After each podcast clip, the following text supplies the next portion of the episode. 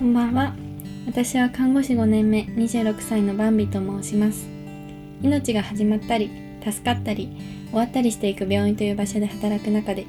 自分のお父さんや大切な人に知ってほしいと思ったことがたくさんあります。この番組ではそんなお話をすることで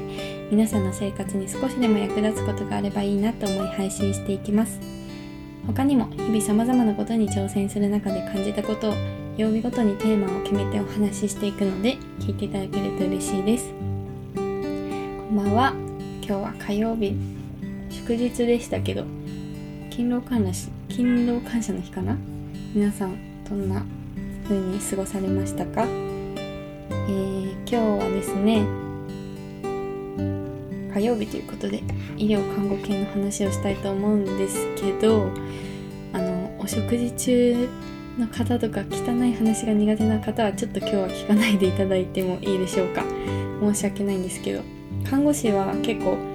あの汚い話をご飯食べながらもできる。グロい話もご飯食べながらできるっていう特性がありますのでちょっとあのこんな話をスタンド FM やポッドキャスト、 Spotify に載せて申し訳ないと思うんですけどちょっとすごい発見した気がしたのでお話しさせてください。夜勤明けは快便なのなんでっていう話なんですけどなんか私あの看護師始めた時からなんとなく思ってたんですけどこう夜勤明け朝9時に仕事が終わって、まあ、11, 10時11時ぐらいに家に帰ってきて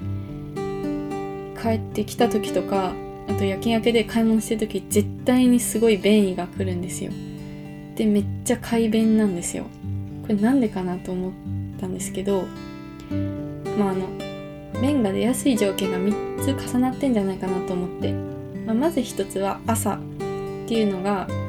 基本的にいいんですよね。なんか空腹の状態にこう水とかご飯が胃に入ることで腸の動きが促されて便が出やすい。でそれが朝っていうのでまず朝だから出やすい。であとあの動くとね歩いたり走ったりなんか運動すると腸も動くんですよね。だから高齢者は運動不足で便秘になりやすかったり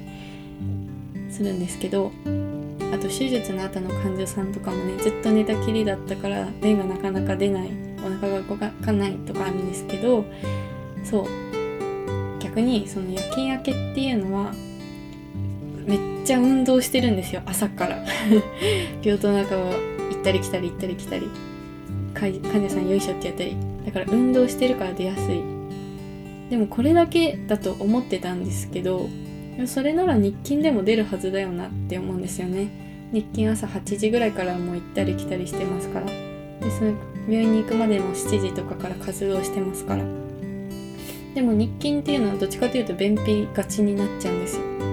でこれなんでかなって思ったら多分日勤の時は交感神経が優位な状態になっちゃってるんですけど夜勤明けはもうめちゃくちゃ張り詰めた状態からこう仕事が終わって一気にホッとして副交感神経が優位になるからじゃないかなと思います。はいこれは私の中で3つ目の理由を思いついた時はすごい大発見だと思いました。なんでかっていうとこのご飯食べてそれを消化するっていうのって交感神経と副交感神経、えっと、交感神経はすごいアドレナリン出てもうギラギラ運動したりとか仕事したりとか戦ったりとかそういう時に優位になるやつで副交感神経は逆に寝てる時とか、うん、お風呂でリラックスした時に優位になるやつです。で消化系っていうのは基本的に副交感神経が優位な時にうんやり起きやすいので